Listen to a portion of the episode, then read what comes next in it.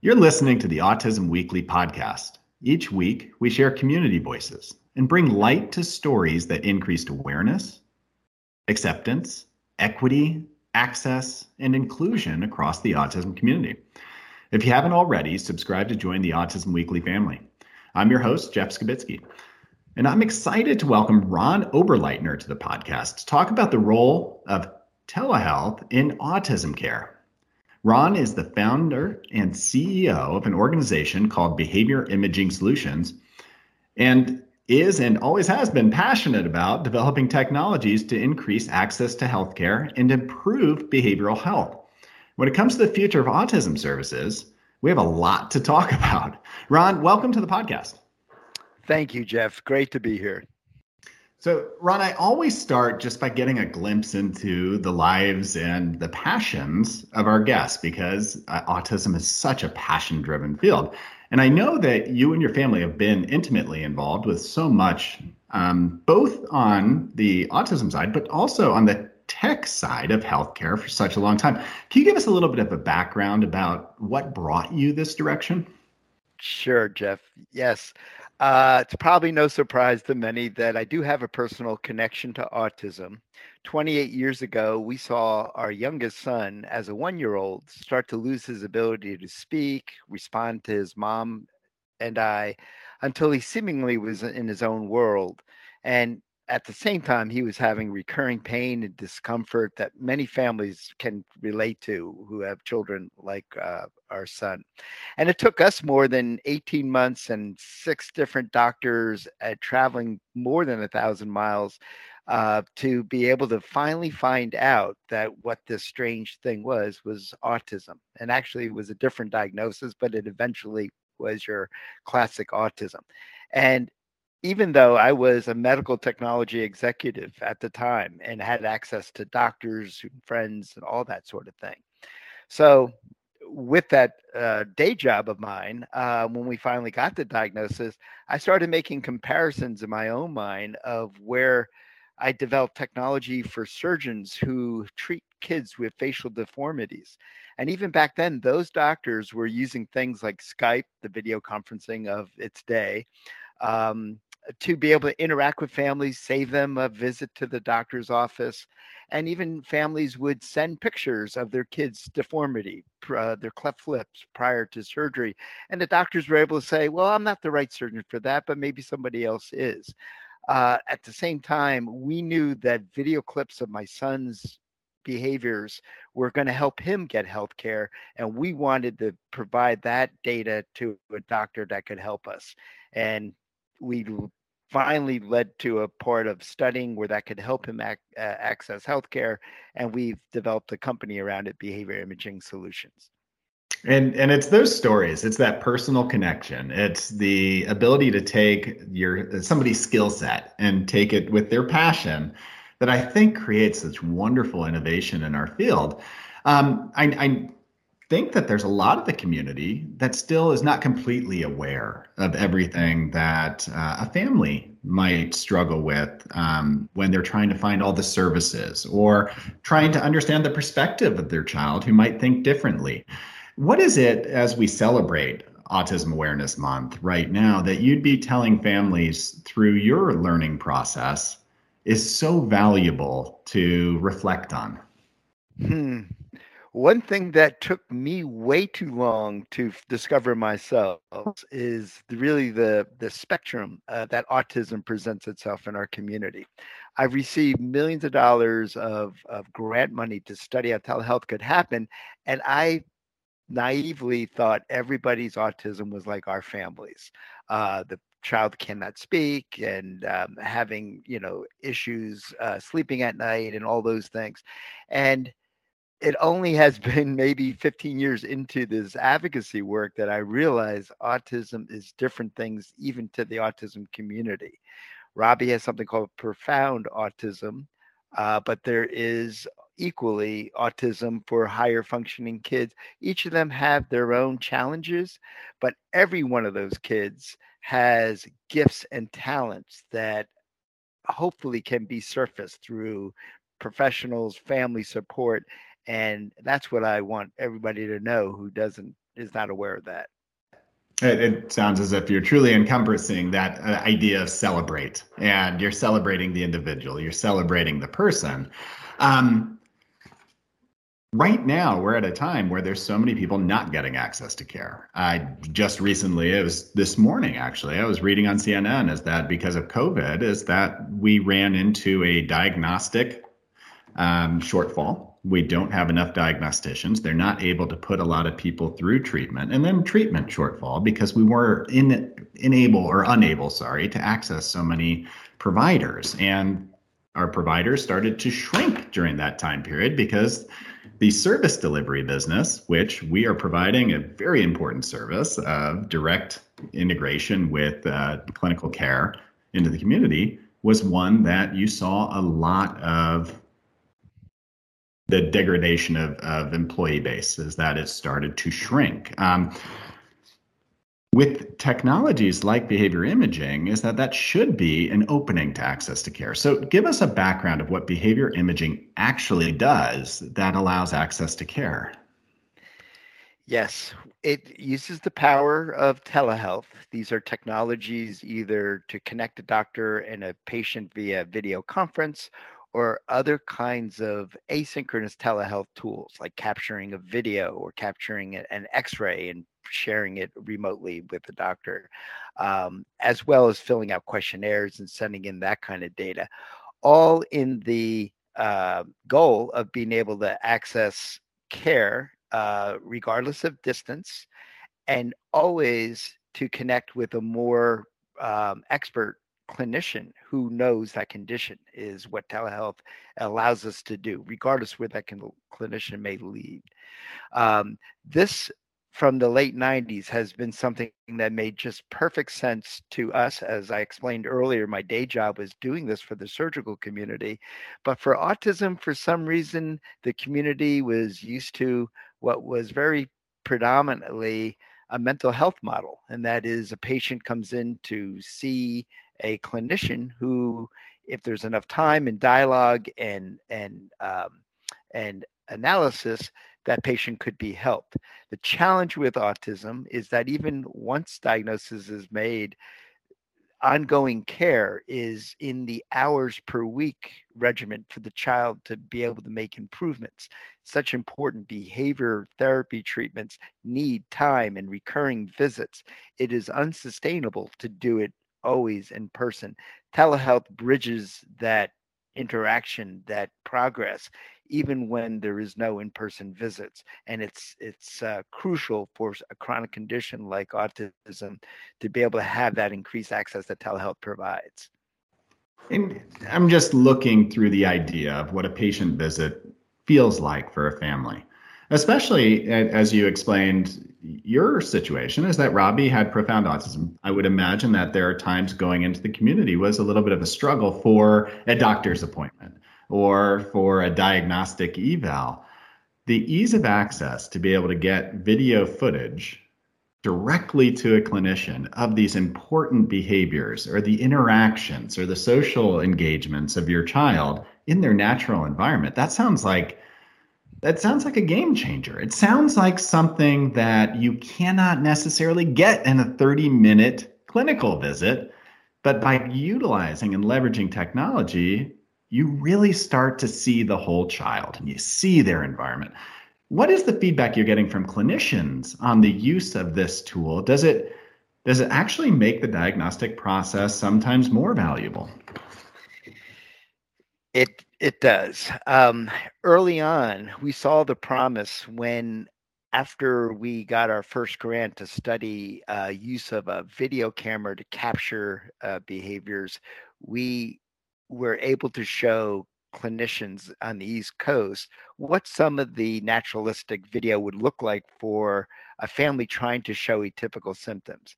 And actually, the clinician's jaw dropped. It was it was contextual it was something that their clinical experience was able to relate to what they see in the clinic typically but to see it on a stretch of video provided in a in a aspect of time, uh, showed them that parents could follow their instructions to be able to send and share video data that can help their healthcare. Um, be a diagnosis or treatment. One one of the aha moments we also had early on was we, because my son's recurring struggles, went to see a neurologist um, at a, center of excellence, and we were trying to describe. My wife would describe, you know, the last couple weeks in one way. I would describe it in another way. I would think she was describing it wrongly. She would think I wasn't saying enough of the urgency, and so the clinician had to really take all this secondary input and make some sort of uh, uh, recommendation going forward. And, and the recommendation was uh, let's keep monitoring the symptoms, look out for these sort of things, and come back in six weeks. And almost dejected, like we were going to go back to being on our own and our son will be in distress for another six weeks. We took out a video and showed some of the self injurious uh, behavior that uh, he had been doing that we tried to describe earlier. But just seeing the video that behaved told the doctor something different right away. Uh, response to intervention was uh, much more um, uh, helpful to support us as we left that visit. And then that doctor encouraged us to send video images to see if Robbie was getting better over the time. A great relief for us to say we had access to clinicians even after this office visit was done. Um, so I think the doctor appreciated, and our family felt so supported that we were going in the right direction and had the right care professional there to support us. Yeah, I, I never actually thought about the continuity of care piece and having that immediate access and almost like the ability to engage right then and continue engagement that's got to feel better for a parent that they're not sent off on their own. And I, I like the way that you put that. It's it's an important, powerful piece that you're not just given some info and told to get out. you're actually walked through the process, white gloved as you should as a recipient of care. Um, it's it's very interesting. Um, and you touched on the access to care piece, and maybe that's something that I'd love to to get a little bit more insight from you. Um, I was at a, a webinar where I was listening to some of the leaders in the psych field and developmental pediatric field talk about the access to care being one of the biggest problems right now with the whole treatment model. Is that we have uh, the the pig and the python right now is getting people in for diagnostics. There's long wait lists. It's a lengthy process, and yet there's a way to do it more efficiently for a large subset of the population with the same accuracy in diagnostic um, uh, assessment. So, how is it, and I guess what does behavior imaging do to help to make it so that clinicians can be more efficient through the process so that they don't exacerbate these wait periods where people are missing out on crucial care? Great question, Jeff. Um, and we've studied this prospectively as well. Just to uh, put the context in, let's talk about the diagnostic assessment process that you referred to. The the current standard of care, if if you can call it that, is uh, one in, in about 40 families will learn from either the primary care doc or maybe a teacher who kind of had an experience or some other person who uh, is in a referral kind of role that this family would best serve their child to go get an autism evaluation at one of the diagnostic clinics that are specialized in doing so. Um, it takes a while for a family to digest that and understand like why is not my primary care doctor doing that, but they are coached to understand there are specialists that need to do this. Um, if you have enough resources and payment uh, ability, you can maybe move up the the waiting list and get to uh, meet with one of these specialists in a month's time. Coordinate your schedule where you can bring your child. Hopefully, they're well behaved that day enough to get in the door, and that uh, they'd be able to be seen. If you don't have financial resources, you invariably will be waiting six months to a year on a waiting list, sometimes 18 months and more to get into one of these diagnostic clinics. And it's not just a one shot deal as well. The child comes, they are assessed in person, and maybe after several visits at certain times, uh, the clinicians who are specialists in this area can make a diagnosis of autism. Extremely important for that child to be able to have some resource justification to get treatment afterwards. Things like ABA therapy, other kinds of uh, treatments are, are possible. Um, without that, families are on their own pretty much. Um, so, what does behavior imaging do differently? It puts the uh, waiting list on the background. It invites a family through an app that they download um, and they register and they put the org code of the clinic that they'll be interacting there so they can start a relationship with the specialty clinic. Well the app guides them to say this is what your clinician's going to require to be able to start doing the assessment. Usually some video samples of behavior in the room in the house uh, as well as a developmental questionnaire. Um, that's on the family. If family's motivated, they feel like they need answers sooner or later, they will be able to provide that information. And 96% of the time, they are providing clinically relevant information for diagnostic clinicians to make a diagnostic assessment. The app and the clinician suite of tools they use that we develop at NODA also provides interactive texting so clinicians can ask for additional information. And more recently, a combination of a video conference utility that the clinicians can even do diagnostic histories. So those steps are send the videos in that you collect in your home, get on a video conference with the clinician, um, potentially send in more videos to be able to uh, uh, uh, justify um, uh, an assessment opinion. And at the end of that process, a, a clinician is um, able confidently to make a diagnostic opinion is it autism or not? And in some cases, are there comorbidity, more comorbidities that have been recognized? In our research, it is half the time of doing the in person if you do a construct. Most of the time is uh, wasted or, or spent for families to just put the information together. So if they are motivated, they can get an assessment in a fraction of the time as an in person. The clinician's time is also uh, preserved. Instead of having a lot of uh, brick and mortar uh, administrative time, uh, kind of wasted in not doing clinical, they can get right to the clinical assessment in telehealth and spend a fraction of the clinical time doing the work that they're experts in to make a diagnostic uh, opinion. So, software supports the telehealth workflow, and telehealth helps do this remotely instead of coming into a clinic.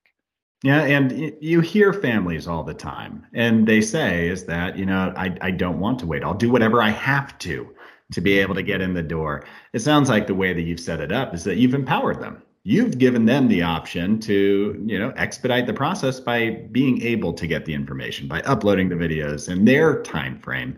I think that that is something that most families would truly appreciate. I'm sure you get that feedback. I mean, for the family experience right now, what are they what are they saying? Are they are they saying that it's a it's something that wow, this takes a weight off my shoulder or I, I mean, what is their feedback at the moment?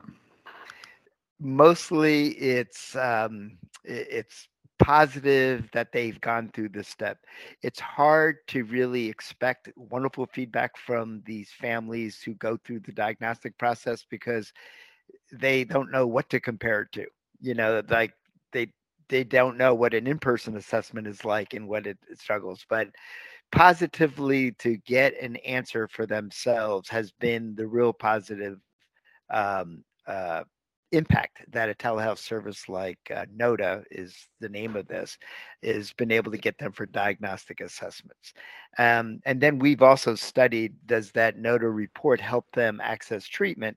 And it has the same impact as going to a clinic after a year's wait, getting a diagnostic report finally handed to you to get access to the treatment services you need, but again, in a fraction of the time. And it, it's heartening to families, and they have really positive impact or feedback about that. There's but, also the, know, the hidden impact, the the feedback that might you might not be getting, but from the clinical world, obviously is that the research would be showing me is that you take a child who was supposed to be getting service six months ago and they're still waiting versus getting them through the process is that the prognosis for treatment already is at a higher mm-hmm. trajectory and the ability for the family to fully engage in everything their child wants to do and to open up the world to them it starts uh, the path sooner which as a parent that's all i care about. So i can see the other end of that being so valuable too is that clinical outcomes must improve through this access to care model very much so. But you know, we've been on this path and have seen the receptive parents, the receptive teachers that would use similar types of tools to be able to say, I need my students to be seen by a specialist in their classroom. We've had them also just believing this because I've been one of those parents that said, every day I have to wait with my very troubled, discomforted child and not get him help that I can't fix and, and do myself is a day that I'm just feeling terrible about his future prospects and and my own ability as a parent. Telehealth can help get somebody actively moving in the right direction to do that. What I like about telehealth, because I've had so many visits too with well meaning but untrained medical doctors more than often than not, that just really can't do much because they don't have the clinical training about autism until fairly recently. I'd rather see a telehealth doc who understands autism, who knows that my son having maybe, you know, something putting in his throat for a sore throat is not really so necessary at the moment because the behaviors is something I need clinical guidance immediately for. Um, so the you know the autism trained medical doctors can be better accessed through telehealth than than through um, you know just going to your local doc and expecting them to have the clinical uh, experience. That's, that's an excellent point. you look at most medical specialties is that they're specialists and you have access to them. The first fields to move towards telemedicine, of course, were the specialists to be able to increase access and to grow uh, a a more of an opportunity to be able to utilize a network better. Um, so I, I definitely see that, and I'd echo that sentiment. Are there patients that you'd say this isn't the right sort of patient for this model of care, or do, is it a or is it a, a model that's flexible that you know you should be able to grasp everybody through this process? you know it's still early in the days to say what are we what kind of patients does this work best for? And the challenge is also that we are comparing what is the right result to those who have been seen in person and have had either diagnosis done or uh, a, a behavior assessment that says this is the cause of the behavior. That is the gold standard telehealth compares to. So telehealth at this point, and the NODA has some really good research behind it, says for about 85% of the at risk kids that are going to be assessed, it works in less time with equal fidelity than that. There's about 15% that uh, probably need to come in and have different kinds of interactions with diagnostic professionals to be able to sort out their their um, their behaviors in a way that is diagnostically appropriately appropriate. But conversely, what the clinicians who are using NODA also say, those clinic those families that have come in for in-person assessments, which is of course of just a, a period of time where the child might be doing what they tend to do as an autistic uh, child or not, um, uh, also can leave that in-person visit with questions in the clinician's mind to say, I don't know if I've seen enough of the behaviors. And now the clinicians are starting to uh, recommend NODA for those families who go home.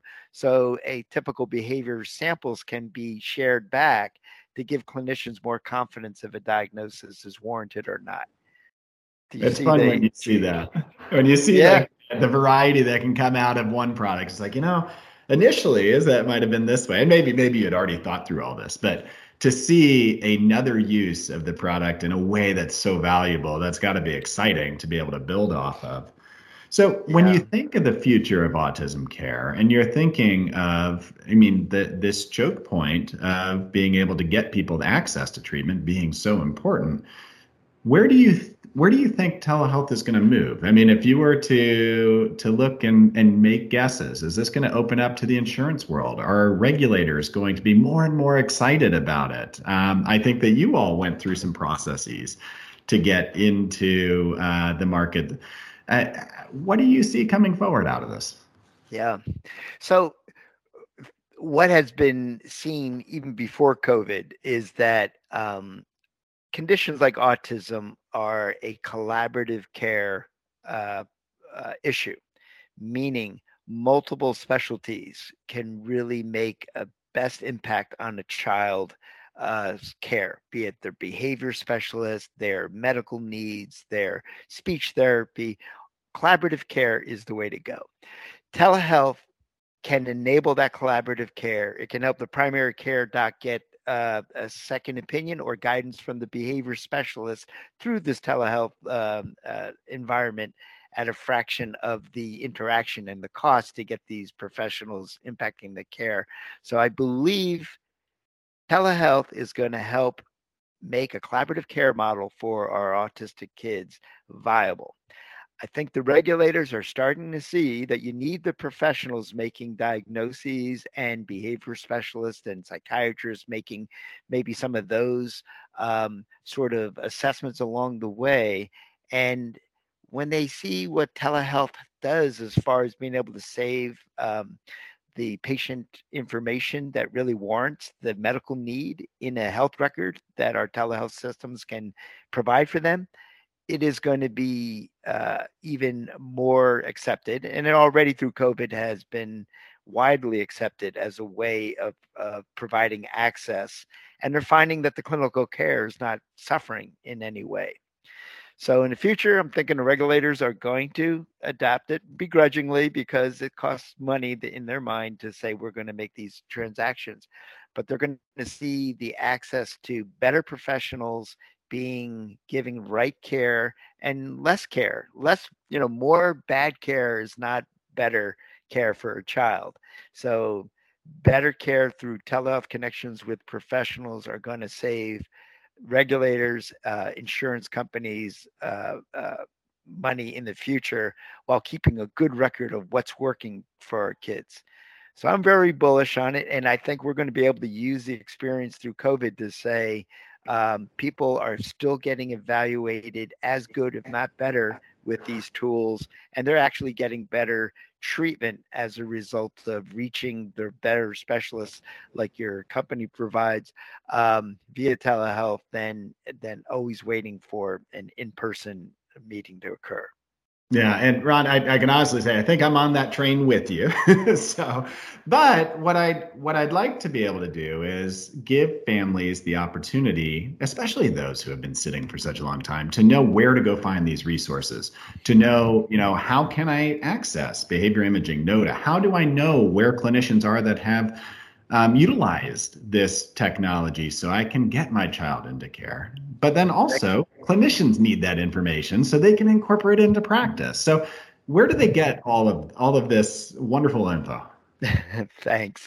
Well, first with a, a, disclaimer that when they come to our website behaviorimaging.com they'll see some of these technology based solutions but they should be uh, aware that we set them up to be understood mostly by the clinicians their the families are going to interact with. In my mind, it doesn't help families to know these tools work when their clinicians aren't on the back end uh, healthily uh, receiving those. So um, just to appreciate that, and and what they'll get a perspective is this is not just for the diagnosis and maybe the early days of treatment. This is helping the teenagers who are depressed, uh, who also need help, the adults who um, are out there on their own and need access to counseling or uh, you know uh, uh healthcare and really can't communicate that. So you'll see a, a wide array, and, and it it goes outside of autism that we've started to uh, support as well because this type of tool just makes sense for a lot of different behavior conditions. If they want to see the specific research we're talking about that we're doing that uses video conference, go to autismresearch.org and it will be an invitation for clinicians that maybe the families already work with to be even be part of this current um, NIH research study we're doing for increased access to diagnosis. And I, I do encourage the same thing. I think that information is power. And I think change is hard. And for clinicians to feel comfortable and for families to know that, yeah, you know what, this is not only going to give me equal access to care, but it's going to make it more equitable in time, which, you know, is what families are looking for is that it's a wonderful model. So I appreciate all that you've done so far. I look forward to seeing where you're going with this, Ron. And uh, and thanks for coming on and, and chatting with us today. Jeff, thank you for communicating to your audience the potential for these kind of tools to, to increase access. Thank you for listening to Autism Weekly. We hope you tune back in next week to learn more about autism in the real world. Autism Weekly is now found on all the major listening apps, including Apple Podcasts, Google Podcasts, Stitcher, Spotify, Amazon Music, and more. Subscribe to be notified when we post a new podcast. Autism Weekly is produced by ABS Kids. ABS Kids is proud to provide diagnostic assessments and ABA therapy to children with developmental delays like autism spectrum disorder. You can learn more about ABS Kids and the Autism Weekly podcast by visiting abskids.com. Thanks for tuning in. See you again next week.